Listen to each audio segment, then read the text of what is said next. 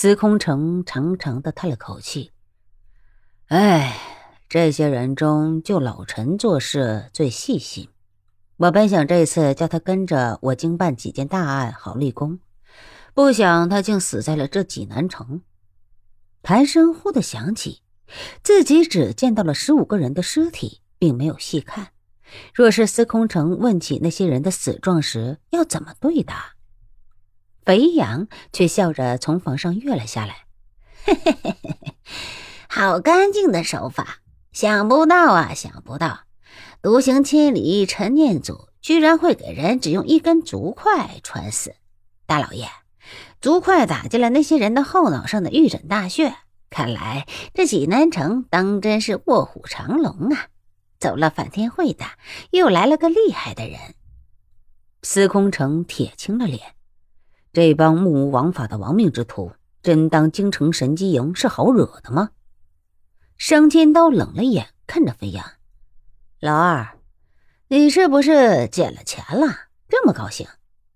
飞扬连忙道：“不敢，不敢，小弟这不是很难过吗？你瞧我多么多么的伤心、难过、痛苦、悲戚和凄凉啊！”果然，他说着话就把眼睛揉得红红的。司空城再不说话，转身便走。谭生道：“大人，这是去哪里？”司空城道：“你找方知府把这里收拾一下，派人把弟兄们埋了。这老猴子拖出去喂狗，还有把曹禄叫回来。巡抚那边没什么危险了，跟本座出京的四十几个兄弟死了这一大半了。我这边缺人，那七个火枪手也调回来。”谭生应声道：“是，属下这就去办。”晚上，门上传进来一封信，王大人派人送来的。司空城本有些不耐烦了，没奈何，拆开了信纸一看，脸色又变了。反了，这还了得！商千刀这时正坐着跟他一起喝酒，看到司空城这副样子，问道：“怎么了？”司空城不理他，却向外面叫道：“来人，笔墨伺候，备了快马，叫王丽来。”商千刀一呆，也不再说话。王丽马上就进来了。司空城急急的道：“我这封信，你赶快送到刘公公面前，就说是本官探得丐帮派了三大长老要进京行刺他老人家。”王丽和商千刀两人脸色惨白，相视了一眼。看了司空城那封信，草草而就，装入信封，叫人打了火漆，用了自己的大印一盖。马已备好了，你立刻回京，限你七日内将此信交到。若是我查到你误了时限，那你自己先找个痛快的死法算了，也不用丢你神机营的脸了。商千刀看着王丽出去，这才开口：“我的司空大老爷，丐帮不是一向都安分吗？”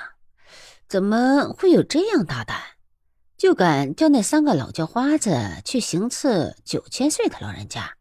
难道张子枫竟真的活腻了？司空城冷笑：“哼，这事儿归锦衣卫的人管，关我屁事！我只是神机营的一点点小事。若不是那帮叫花要行刺九千岁的老人家，我才懒得多事呢。那帮花子反了就反了吧。”就凭那些人也能做出什么大事？商千刀苦笑道：“哼，倒不是我为丐帮的人说话，这里头只怕有些误会。我见过张振芳，丐帮现在里头正有些乱，自顾都手忙脚乱的。若现在真有这胆子和空闲上北京闹事，这也不是他的风格。毕竟丐帮在北京城能有现在的声势也不容易。”哪肯轻易就跟官府硬碰？司空城盯着他，那商兄的意思是王巡抚的消息有误。商千刀想了半天，才慢慢的道：“空穴来风，不会没有由头。总之，通知刘公公他老人家小心些，总是不错的。”司空城这才移开眼光道：“商兄这话不错。”只是杀人王带了反天会的人去对付倭寇，倒不知怎么样了。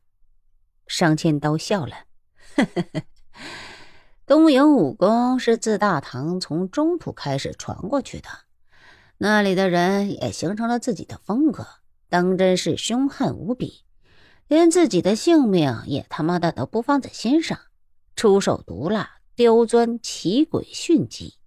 有的高手还会遁术，也就是把障眼法和轻功合二为一，倒也别有功用。反天会的人组织严密，武功高强，这一番对决想必精彩的很。只可惜呀，你我无此眼福了。司空城想了想，笑了，哼，两边都各有其长处，这一回怕不要打个两败俱伤了吧？生尖刀瞧着司空城苦笑：“，我的大老爷呀，你想想，这一个夜独行，那姓燕的传人都能闹得我们鸡飞狗跳、鸡犬不宁、蛋打鸡飞。那帮倭寇再怎么强，总不如你我合力吧？倭寇只敢沿海流窜，反天会虽给你老爷挑了老窝，但是剩下的余党还不少呢。”我们现在集一省之力都没能一锅端了他们的，就那帮东瀛浪人的乌合之众，给他们塞牙缝还差不多。